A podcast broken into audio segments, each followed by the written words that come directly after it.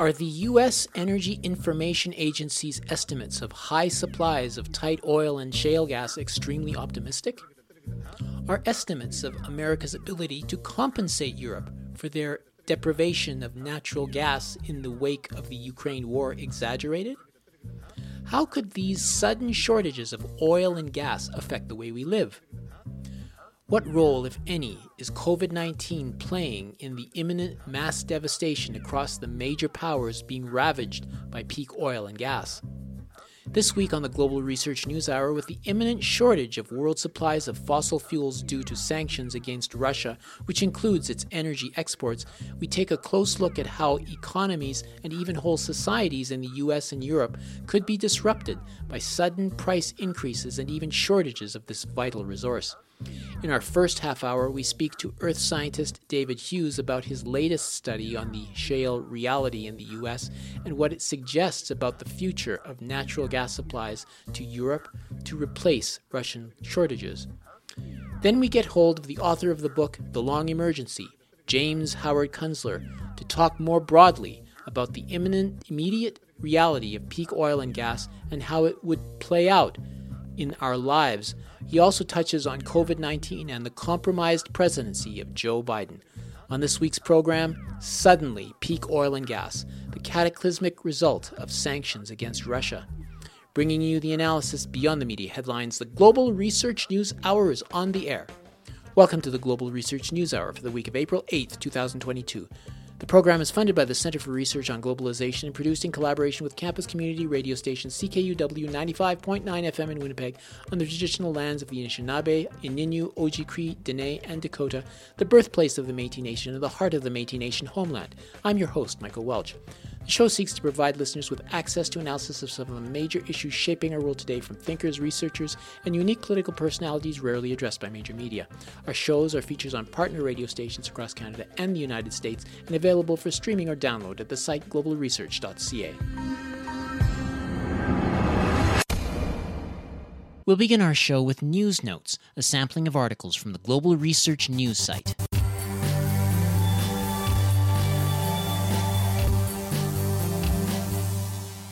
Listeners should know that some of the articles may run against common messaging about sensitive subjects and are not all endorsed by this radio station. A translation of the exchange reveals that the soldier tells the mother, quote, This moron is no more, unquote, informing her that all that was left of him was, quote, his ass and a leg, unquote. The Ukrainian appeared to be using the phone that belonged to the dead Russian to call his mother an alleged neo Nazi Azov battalion member named Ivan Zalizniak uploaded the video and five others to his Telegram channel. The clips hardly do much to bolster the narrative, relentlessly amplified by the legacy media, that the Ukrainians are the quote, good guys, unquote. Over the weekend, horrific footage emerged of Ukrainian fighters committing literal war crimes by shooting captured Russian soldiers in the knees and watching them die in agony. That comes from the article Ukrainian soldiers film themselves calling up mothers of Russian soldiers killed in action and mocking them by Paul Joseph Watson, posted April 6th, originally published in Summit News. The property sector, a key engine of growth accounting for about 25% of the economy, has seen its foundations crumble under the weight of billions of dollars of debt. Big tech companies have bled trillions of dollars as Beijing tried to curb their excess profits and make sure the party retained influence over them. Xi's rule has come at a price. What little political dissent there was has been crushed political rivals jailed, the Uyghurs in Xinjiang are being persecuted, and the Taiwanese are threatened with forceful reunification. Xi's targeting of corruption is in reality a ploy to silence political enemies.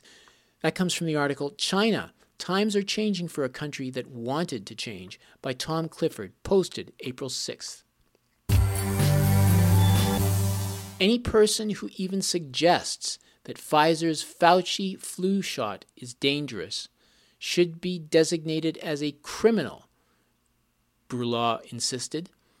According to him, saying anything negative about the injections constitutes misinformation, this being a common sociopathic trait.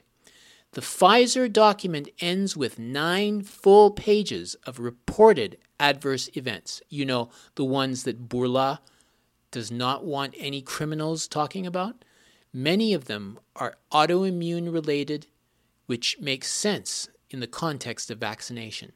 Thousands, if not millions, of people were punished for just saying no to these deadly injections. That comes from the article Latest Pfizer document dump shows the company had to hire 2,400 new employees to handle wave of COVID vaccine adverse events by Ethan Huff, posted April 6th, originally published on vaccines.news.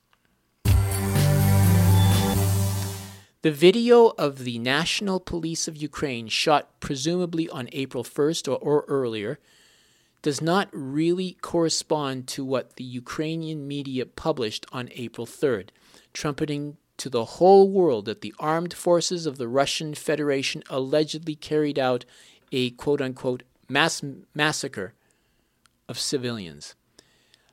As more photos are shared from the spot, more proofs that the scene was staged appear. As the main video proof from Busha raised a lot of suspicions and was quickly disclaimed, it was accompanied by more fake photos allegedly made in the town. Unfortunately, these attempts are even less effective and are evident lies. For example, notorious advisor to the head of the office of the President of Ukraine, Arestovich, published the photo of a woman tortured in Mariupol last week by Ukrainian Azov militants, claiming that she was a victim tortured by the Russians. That comes from the article New Evidences Shed Light on Alleged Massacre in Busha, Kiev region, posted April 6th, originally published on South Front. These are just a few of the featured articles appearing last week on the Global Research website. Regular visitors to the site are encouraged to send monetary contributions by fax, mail, or online. Just go to globalresearch.ca and click Donate on the menu bar. United States is offering to supply Europe with reserves of their natural gas to compensate for the loss of Russian gas due to sanctions. But a new report entitled Shale Reality Check 2021, drilling into the U.S. government's optimistic forecasts for shale gas and tight oil production through 2050, says that the U.S. Energy Information Agency's assessment of their reserves is overestimated to a huge degree. The report was written by David Hughes, an earth scientist focused on unconventional fuels, primarily shale gas and tight oil, but also coal bed methane and other unconventional sources, including oil sands, coal gasification, and gas hydrates. Hughes is currently president of Global Sustainability Research, Inc. He's a fellow of Post Carbon Institute. I first asked him to compare the last report to similar themed reports over the last decade. Well, if anything, I thought this report was slightly better than some of the previous reports that they put out. Uh, basically, we're the U.S. Uh, government and me are using the same data, which is a commercial database of all of the drilling data in the U.S. So I have access to every well, and I can look at their the well's production over time. And you know, basically, the U.S. government and I probably did somewhat similar things. I, I looked at the uh, production of each play by county, so I can look at all the wells in a county and look at at how much production came from the average well, uh, what the well declines are. Like shale gas wells decline quite quickly. Typically, about 70% of the production is lost in the first couple of years, uh, which kind of sets up a what I call a drilling treadmill, because you have to keep drilling new wells in order to replace the declines, in order to keep the production of a field flat. And if you want to increase production, you have to drill even more wells. And you know, shale plays are typ- typically they have sweet spots. You know, they're not uniform. So if you look at a, a very large shale play like the Marcellus in Pennsylvania and uh, West Virginia, uh, you can see that out of you know the 25 odd counties that are underlain by Marcellus, maybe five or six of them will have really high production. And you can look at the average productivity of wells over time. And, you know, you can see several things. First of all, fracking has been a revolutionary technology, uh, and it's been improving over time. And most of that improvement is is basically the ability to drill longer horizontal laterals and to pump higher volumes of water and fracking fluids into the formation in order to, you know, create as many fractures as possible. And to give you an idea, uh, some of those wells they're pumping in 2,000 pounds of, of sand per foot uh, in order to hold the fractures open. So it's a, a pretty high tech en- enterprise, and they're learning. But I think that, that that learning curve has pretty much plateaued and in some places it's declining. Uh, you know, basically through the last decade, you can see quite a ramp up in the productivity of the average shale gas well because of longer horizontal laterals and uh, higher volumes of, of water and proppant that are going into those wells. But you can only drill so many wells in a sweet spot. And you run out of, you're spacing the wells too close together and they start to interfere with one another, and productivity drops. So what I did is, is I looked at all the shale plays in the U.S., compartmentalized them by county, located the sweet spots uh, from the productivity of the wells, and then looked at the average production over time. And you can see that in the sweet spots of, of some of the best plays, not all of them, but in some of them, the productivity has flatlined, and in some of them it's declining. And that indicates that they're crowding wells too close together. And you know what you have to do when you drill off a sweet spot is is move into lower productivity rock, which means you don't get as much gas per well, which means you have to drill more wells in order to keep production flat because of the high decline rate. And you know, when I did this for all the shale plays in the U.S., you you could see what I call an optimism bias. And some plays would have an extreme optimism bias. Like, you know, in my view, there's no way that they could make the production forecast that they came up with uh, from those plays. Plays like the the Bakken in North Dakota uh, in other plays, they they've actually improved a little bit. You know, their forecasts were a bit more reason, realistic than earlier reports, like the Marcellus in uh, in Pennsylvania and West Virginia, which is probably the most important uh, gas play in the U.S. So, you know, I went through all the data, looked at all of the major shale plays, and uh, that was my conclusion you know, after a careful analysis. Are we sure at this point that there are no more hidden sweet spots in the United States that, that could compensate for the peaking sites in existence right now? Uh, I, you know, I don't discount that There could be a few, but I would say that you know, given the exploration effort that has been expended over the last ten years, uh, probably very few. And some of the ones that we know about probably have a ways to go yet, you know, before they're basically drilled off and they have to start moving out of out of the high quality areas. Hmm. But if you move out of the high quality areas, what that means is you have to drill more wells. The wells aren't any cheaper, which means you have to have a higher and higher price for the gas in order to justify drilling those wells. So that's sort of the way I see it going. I'll be extremely surprised if the uh, U.S. Energy Information Administration forecasts are achieved.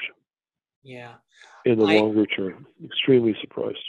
Okay, uh, I know that there there were some uh, uh, maps or, or, tables or graphs in uh, your report which showed uh, an early peaking and then going down, but then it started to peak again. But I think this is largely due to the uh, there were more mines that were drilled and they were using higher pressure technology. Is that it? Yeah, you're talking about the recent past. Yes, yes, like since 2015, for example. Yeah, that, you know that that's also a function of price, mm. because prices peaked in uh, in 2014, and the price went down, so the the rate of drilling went down, so production went down because of the high decline rates. It, you you really you have to keep drilling, otherwise production will fall. Mm. Now, um, just with regard when you're talking about uh, peaking, the the oil and gas shale, it, it, depletes rather rapidly, right? I think you said it's like seventy percent over the the the next uh, well, over uh, the last three three years or so, 70, 80 percent. Whereas, well, when you when you drill a well, the highest production of, of that well's life is is when you drill it, right? Yeah. And complete it. And over the first two years, I would say 70 the production from that well will drop 70%. Yeah. How does that compare to conventional oil and gas extraction? It's uh, is it a much more gradual it, curve? Well, somewhat more gradual. Okay. Uh, in order to drill into a mine, you you need to be relatively sure of at least matching those costs by getting lots of oil and, and gas as a result. Again, how does the conventional oil and gas drilling compare with the unconventional shale plays in, in terms of this investment of finances? Uh, the shales are, are obviously quite a bit higher. You know, like a typical well in the Marcellus would probably be you know, seven to eight million dollars to drill. You know, a, a, conventional vertical well would be be a lot less. Yeah.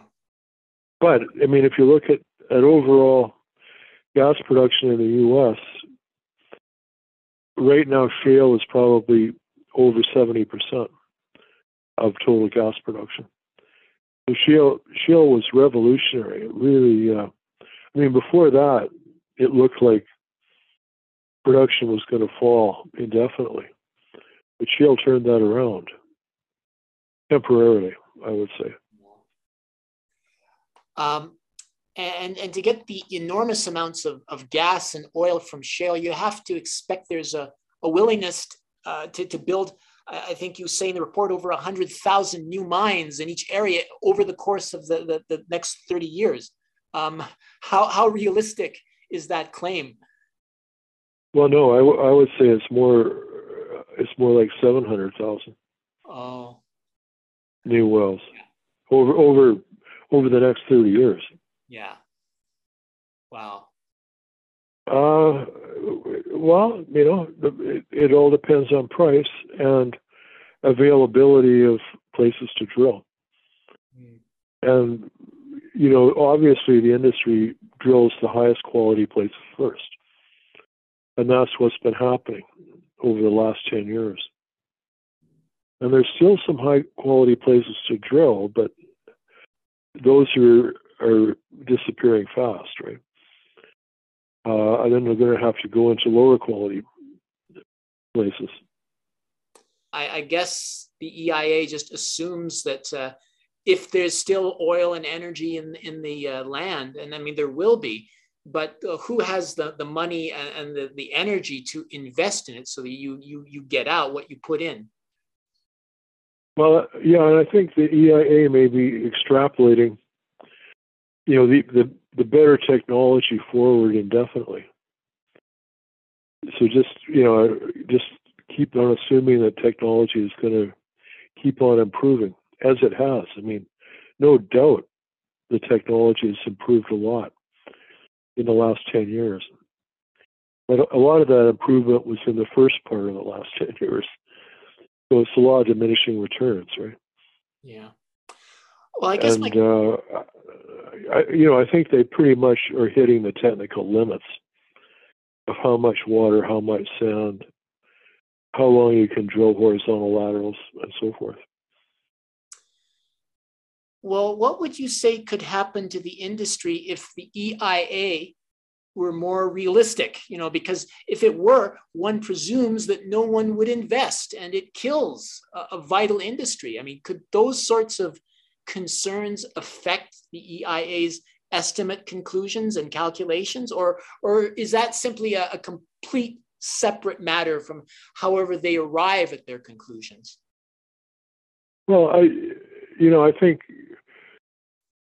you know, the, I, the EIA is connected to the U.S. government, and the U.S. government likely, you know, feels that it would like to have, you know, secure energy for the, as long as the eye can see, right? Yeah. Uh, strategically, that's a good thing. You know, when you compare to your global competitors, so that may be part of it. Uh, I don't. I don't think industry looks at the EIA as a bible. You know, industry does their own research, mm. and if they don't have a place to drill, they won't drill. You know, even if not drilling is going to make the EIA look bad in terms of their forecast. yeah.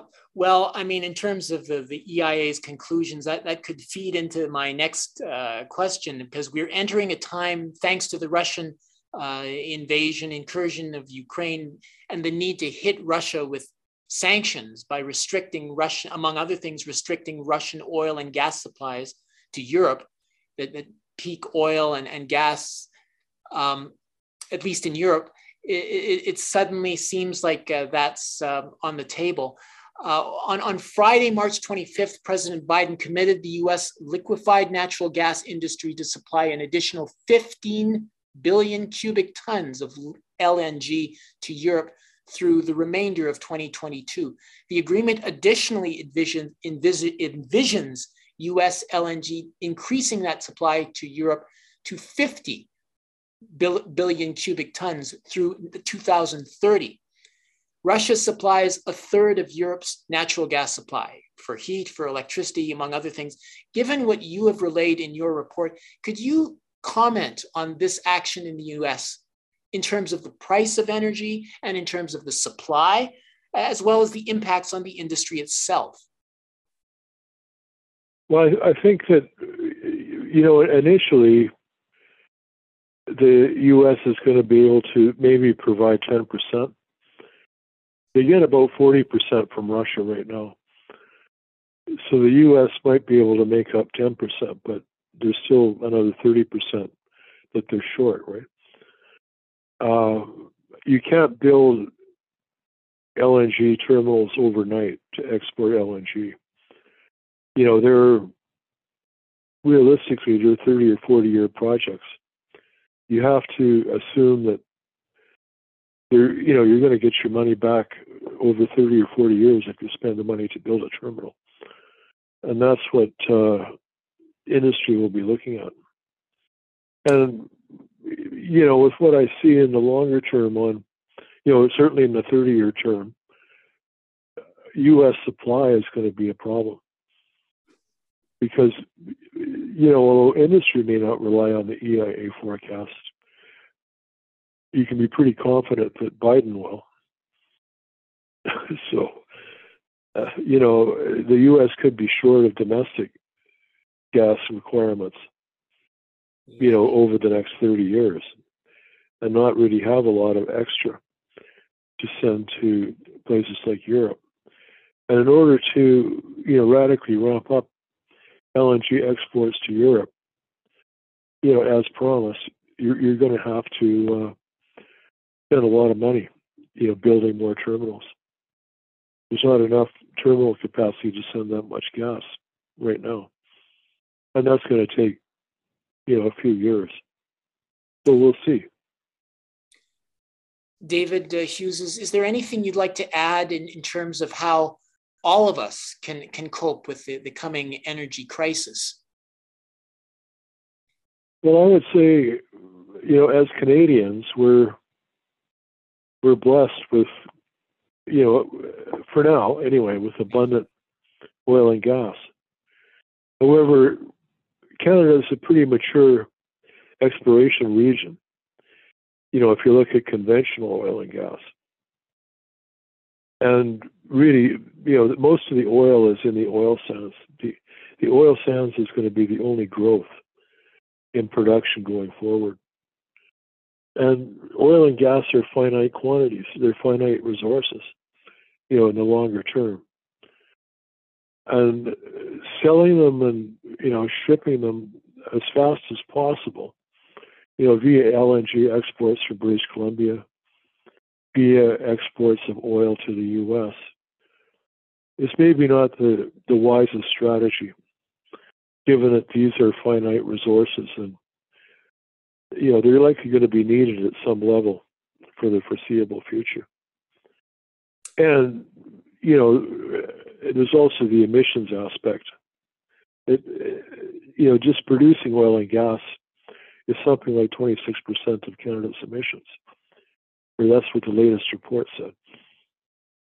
Mm. So the only way to really cut that down, yeah, technology can do that to a certain extent, but reducing production, we we produce far more oil and gas than we use domestically because of exports. And I, if I were, you know, running the show, I would look pretty carefully at that. Mm. Uh, you know, with a view to future generations and their requirements and and you know of course we have to to look at alternatives renewables and so forth but you know again there's a huge scaling problem there's other technical issues with intermittency and so forth with renewables so you know oil and gas is a pretty important backup energy source 80, 84% you know even with all the money we spent on renewable energy over the last decade, say, 84% of primary energy still comes from oil, gas, and coal in the world. So, uh, and and those are finite quantities. So what you know, what happens? You know, can we build enough renewables to replace them? You know, it's going to take a while to do that. Uh, so I, I would, you know, if, if you have lots of oil and gas resources, I would look upon that as a, a bit of a treasure chest, and I would manage them very carefully. David Hughes, I really value your reports and your advice a great deal. Thanks so much for, for taking the time to share more with our listenership. Oh, you're very welcome, Michael. We've been speaking with earth scientist David Hughes, who's been studying the energy resources of Canada for four decades and has researched, published, and lectured on global energy and sustainability issues in North America and internationally. His report from last December is entitled Shale Reality Check 2021 Drilling into the US government's optimistic forecasts for shale gas and tight oil production through 2050. It was published in association with the Post Carbon Institute. You're listening to the Global Research News Hour, broadcasting from CKUW 95.9 FM in Winnipeg and from partnering radio stations across Canada and the United States. Now that peaking oil and gas are, are back in conversation in the wake of the not so cold war with Russia, I decided to get hold of someone who's written and spoken insightfully and extensively about these factors and the difficult years ahead in what he labels the Long emergency. James Howard Kunstler is an author, a blogger, social critic, and public speaker. He started as a journalist and has written several novels, but he's best known, I think, for his nonfiction books, including The Geography of Nowhere, The Long Emergency, and Too Much Magic. And he recently also wrote the book Living in the Long Emergency Global Crisis, the Failure of the Futurists, and the Early Adapters Who Are Showing Us the Way Forward. I have known him or known of him for 15 years now and uh, am privileged to finally connect with him for an interview. He joins us from Greenwich, New York. Thank you, Mr. Kunstler, for agreeing to this interview. I really appreciate it. Why, it's a pleasure to be with you. Could you maybe take just a, a few brief minutes explaining how peak oil and gas is about a lot more than just you know switching to electric cars or or better insulating your home. It, it means dramatically changing the way we live. Yeah, it's the primary resource for all of our comforts and conveniences in modern life, and it is also the uh, primary platform for creating the alt energy resources and and uh, uh, tech uh, technology that we are fantasizing about replacing oil with. And that makes it a big problem. And uh, the scene, uh, the oil scene has been pretty confounding for the public. Uh, I think that it's it's understandable that they are uh, confounded by it because it's pretty complicated, and uh, the whole story has been full of uh, strange twists and dodges. Uh, what what happened over the last 10 years is, you know, we uh, experienced this event that we call the shale oil miracle.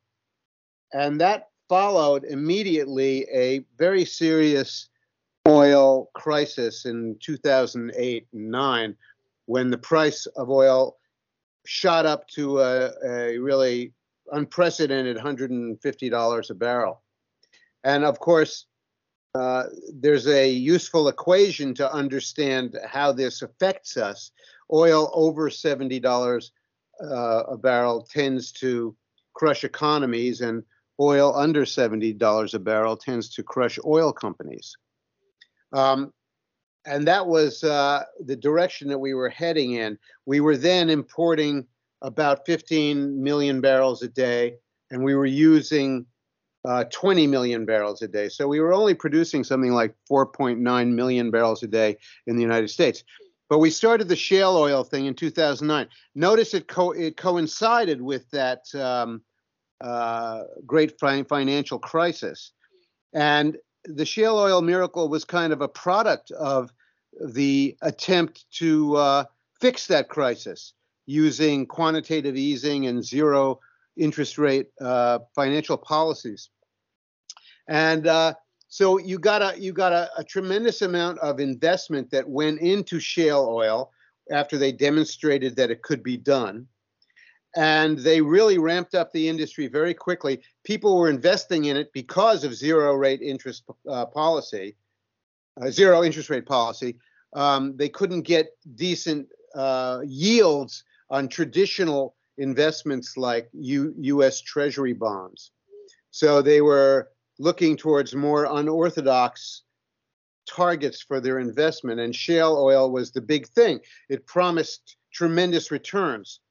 So we ramped up production, and unfortunately, the one major thing that they demonstrated over that 10 year period was that they couldn't make a dime producing all of that shale oil we produced a tremendous amount of shale oil, and it was a tremendous financial stunt, but it was a stunt nonetheless.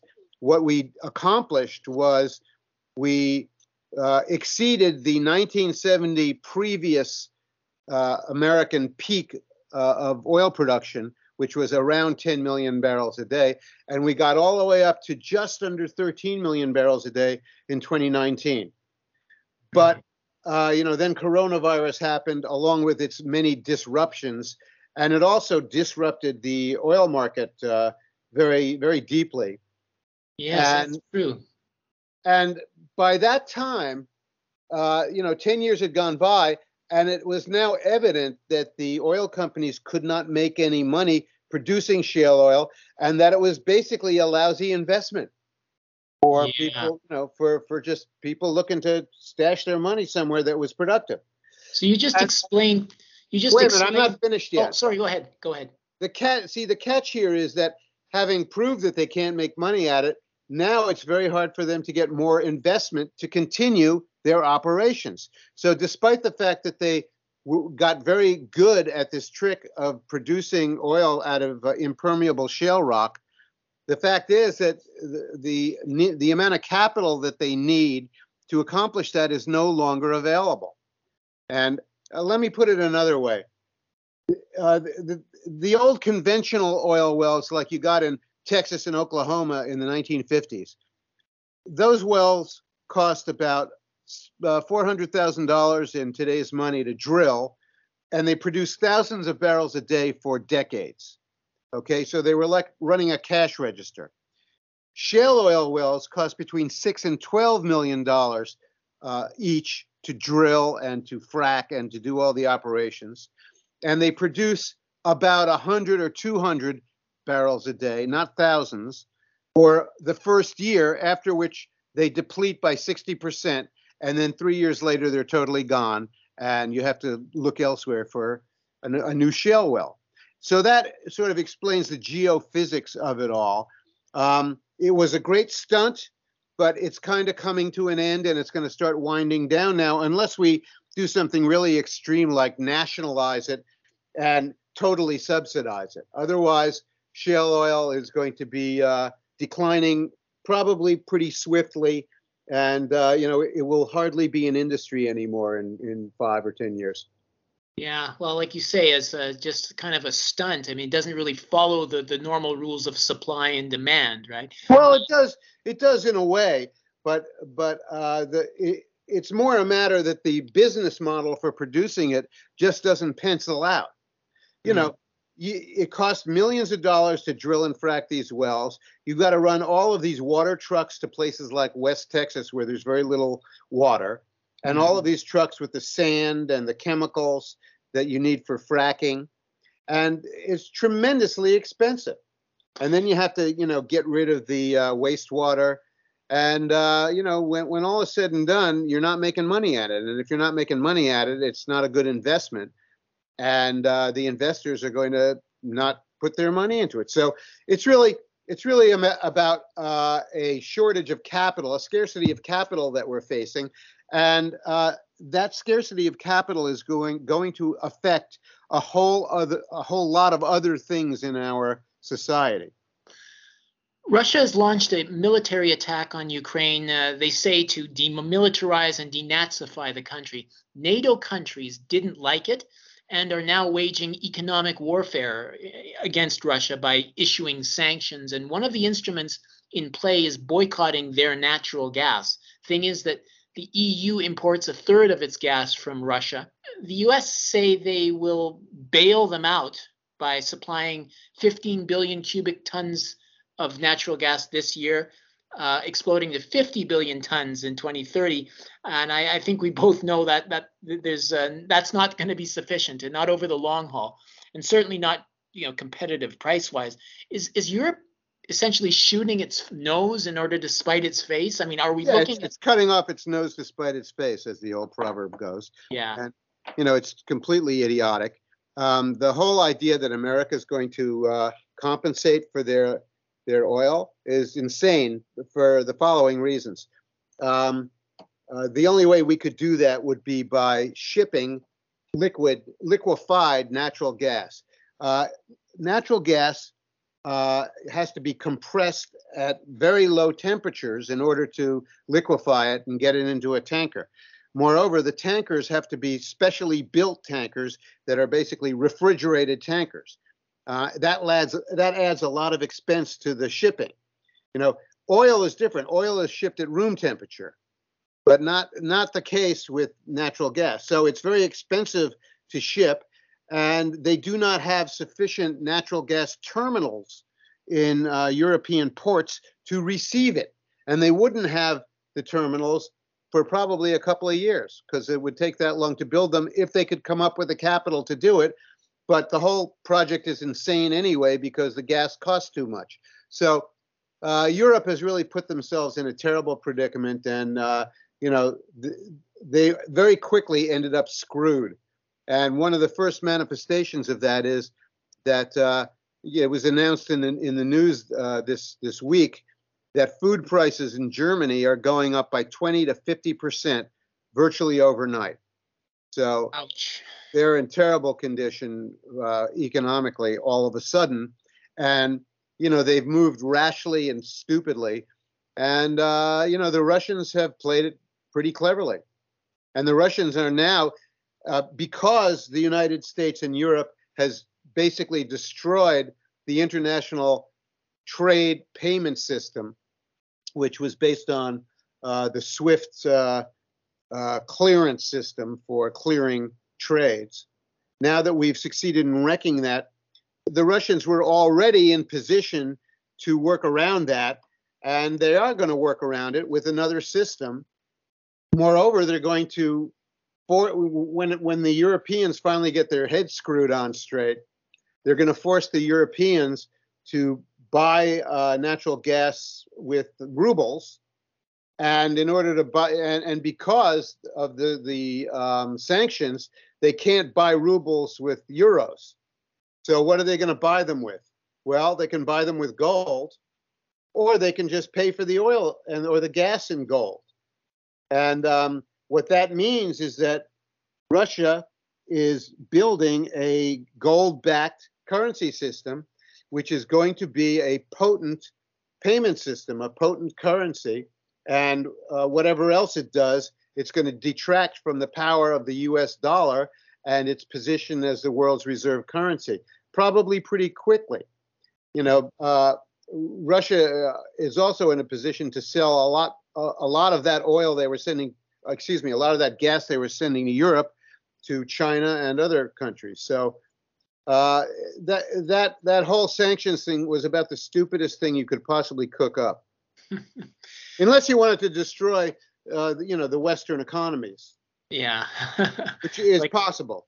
Well, Russia also supplies the world with 10% of crude oil. If, if the world shuns their oil, then we will suddenly be confronting peak oil, right? I mean, that might be a different expect experience than the idea of getting more and more expensive as time goes on until until it starts uh, slowly one by one affecting people.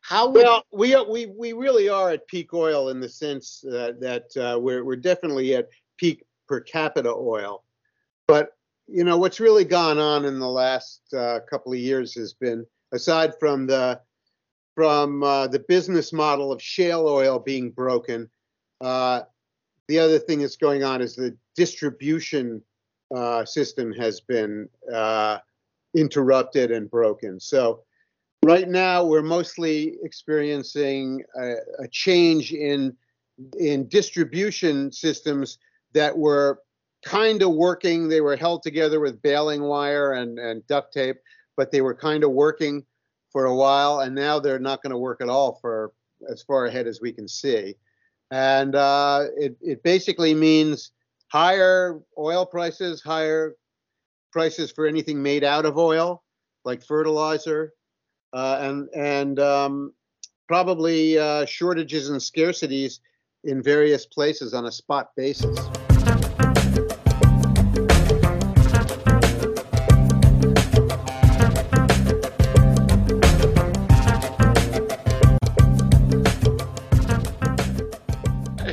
Just joined us, I'm speaking with James Howard Kunstler. He's the uh, author, blogger, and uh, the uh, social critic and uh, the author of the uh, the Long Emergency, and we're talking about uh, I guess peak oil and gas in uh, 2022.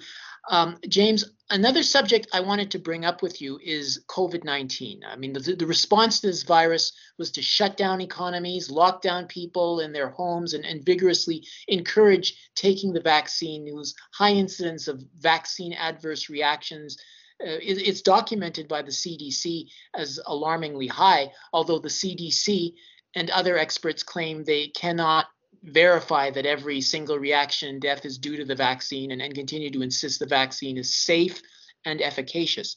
And now, correct me if I'm wrong, but you are among those who believe it that it's an intentional killer as opposed to a. Well, I, I don't believe necessarily in the pandemic idea.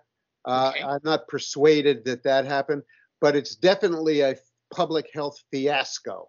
It is a tremendous fiasco, and uh, the uh, public health authorities, you know, the CDC, uh, the uh, FDA, the NIAID that uh, is run by Anthony Fauci, uh, and and and other institutions, as well as the pharma companies, have been doubling and tripling down on their errors so consistently that it's hard to believe that they're not deliberately trying to kill people.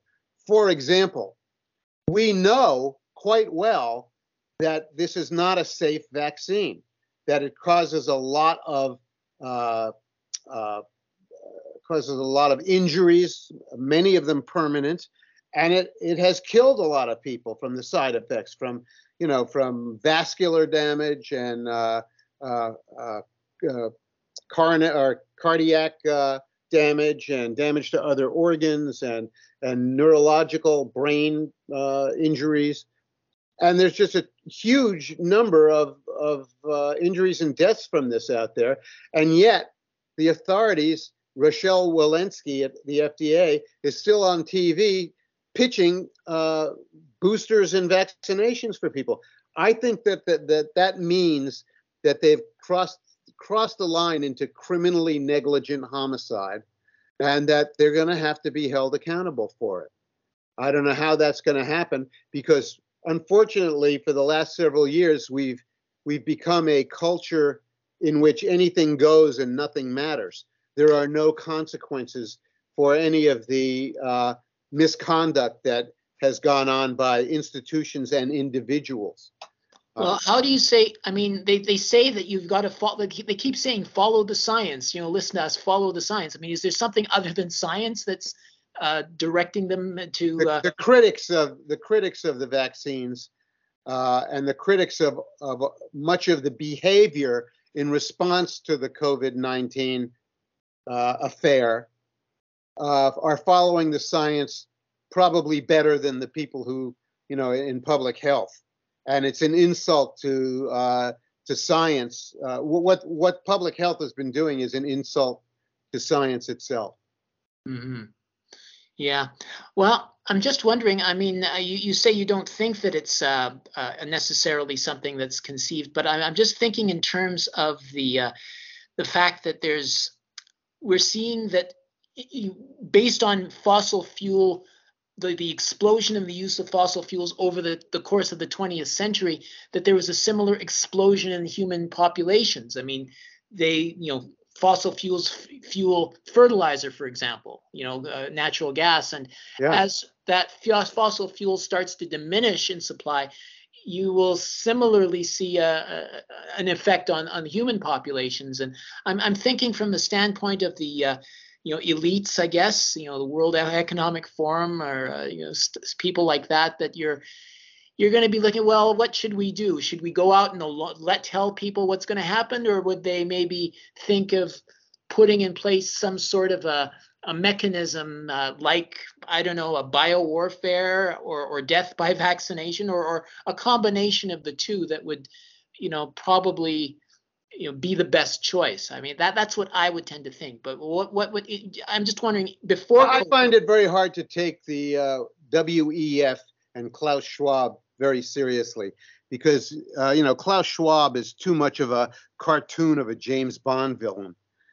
you know, he's sitting there in his bunker with a Persian cat cat on his lap, uh, you know, sneering at the world. Uh, I, I, don't really buy that story, although uh, I, I do believe that there are people. Obviously, Bill Gates has talked about how important it is to reduce the population, and you know he's enough of a you know, semi-autistic Asperger personality that maybe he, you know, he, he, you know, it's very easy for him to act like a sociopath or a psychopath about that.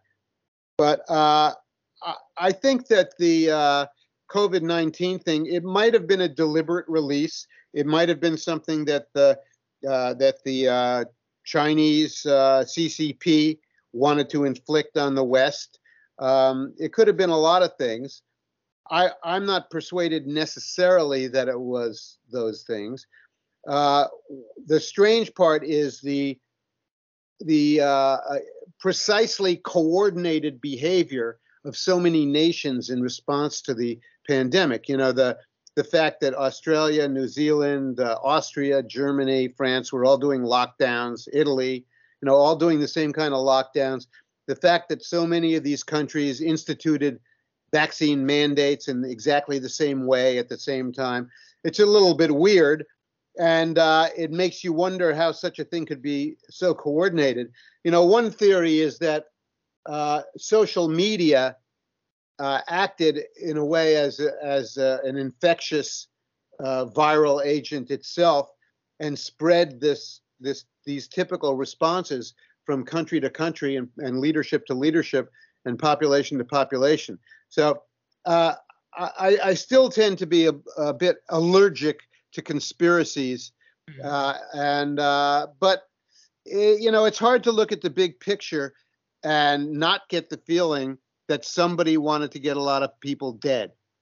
Mm-hmm. And right now, especially when there's so much information coming out of the life insurance companies about uh, all causes death rates, and uh, you know, you we we've uh, we've learned recently that the uh, millennial generation has suffered uh, about 60,000 all causes unusual deaths from in the last uh, 16 months or something, and that's uh, almost equal to the number of people that that my generation lost in the Vietnam War, and that's an impressive number of people.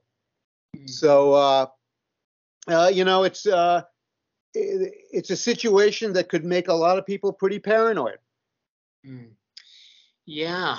Um, so I also have a question. I guess this is uh, maybe more related to the, the, the government's in play because you have the you you had uh, Ukraine um, and, and and essentially it looks as if they're, they're really ferocious uh, the the Americans and, and NATO about getting a cold another Cold War started. You know, and we're gonna do something to to get you know basically like every like even the, the starting of the war itself it seems and and i guess the third this this could lead to a, a, third world war, but maybe it won't. But I mean, th- th- this talking about you know escalation to, to nuclear power, what? But that would elim- eliminate uh, you know a, a, lot of what Henry Kissinger described as the useless eaters. You know, timed right after COVID. But uh, I, am just wondering if uh, if you see these two events connected in any way. I mean, not to keep you on the uh, conspiracy theory track, but uh, you know, it just seems like going from one to then to the next with hardly any, you know, like a total. Well, you know, as they say, correlation is not causality. Right. All right. So um, you can just present sort of the circumstances uh, here. Mm-hmm. Uh, I think it's pretty self-evident that the uh, that our country, or uh, are you a Canadian or American? A Canadian. Okay, my country, the USA, uh, really wanted to provoke this uh, uh, incident in Ukraine, this this operation in Ukraine. For one thing, uh, we you know we managed to send a whole lot of money and a whole lot of weaponry over to Ukraine in the last eight years or so. Uh, you know, ever since the in, ever since the uh, 2014 Maidan revolution that we sponsored that the State Department the CIA sponsored. So we've sent all this uh, uh, we sent all this war material over there and trained a lot of Ukrainian uh, uh, army people, and they went over to the eastern boundary of the Donbass and spent eight years shelling the Russian-speaking population over there. Uh, they were Ukrainians, but they were Russian-speaking, and uh, obviously that you know uh, uh Mr. Putin was pretty patient about that, but after eight years, he said enough is enough, and he he went in there to stop it and to disarm Ukraine and to make sure that it never became a uh, part of NATO. And uh, that was another thing that our that my country and that President Joe Biden could have done at any point along the line in January and February. He could have declared that uh, Ukraine will not be a member of NATO. And that would have been a start, at least uh, in negotiating uh, what was going to happen. But he didn't do that either. So it's clear that Joe Biden and whoever is behind Joe Biden, because we know that he doesn't function very well, we know that uh, they wanted to start this war. Now, the thing that, that I see happening is that the war started at just the time when the news was coming out that tremendous number of people were being uh, were, were, dying from reactions to the uh, COVID-19 vaccines, and it seems possible to me that the Biden administration wanted to distract the nation from that story because uh, you know obviously it's incriminating and and it would open up a tremendous can of worms. Also, they probably saw coming coming up very soon uh, the breaking of the Hunter Biden, uh, you know, bribery and and influence peddling story, which in fact has now broken, and in fact is now an active case in the Department of Justice. It's a tax case for now, but I don't know how they're going to get around just prosecuting him for tax payments. You know, uh, there's too much other stuff there, uh, and it's all out in the public arena now. And um, you know, I, I, don't think that they, I don't think Hunter Biden's going to get away with with any of this, and I don't think Joe Biden is either. So it seemed to me to be, uh, you know, an opportune time for them to distract the country with this, uh, uh, you know, by provoking Russia into their cleanup operation in Ukraine. Yeah, I noticed that it was the New York Times that broke the story, and like they're the the, the official orator of, of actual news. I mean, and but you know, they, there's it, it, seems strange that it broke that story at this time. I mean, because normally they they can sat on this story for uh, quite a while. Yeah, they sat on the story for two years, and then they. And, but you know, let's remember, you know, they they published a story about Hunter Biden's tax case. The whole idea the, the story had a number of uh, purposes. One was to uh, acknowledge the fact that there was a federal case uh, that was open against Hunter Biden because they could no longer deny that. Um, but they downplayed the uh, the they downplayed the whole uh, Hunter Biden laptop thing by not admitting that it was a reality until like the 22nd paragraph of the story. So, you know, that's called burying the lead of the story. Mm-hmm. And they did that. Uh, so, you know, uh, a lot of people probably didn't read down that far.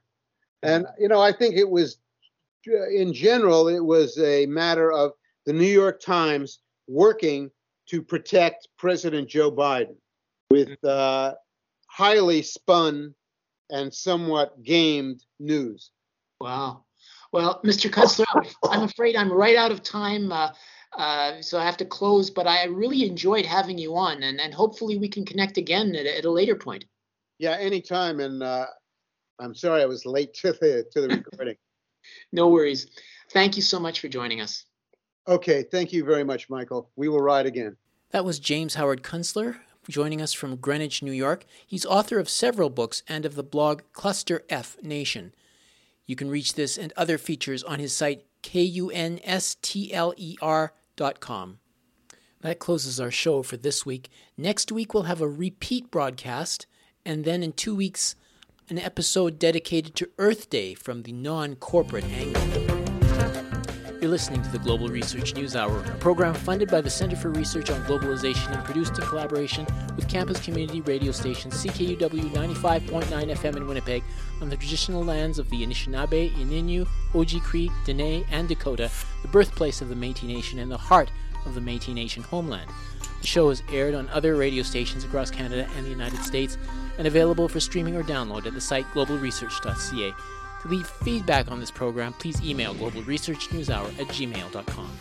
I've been the show's host and producer, Michael Welch. Thank you once again for joining us.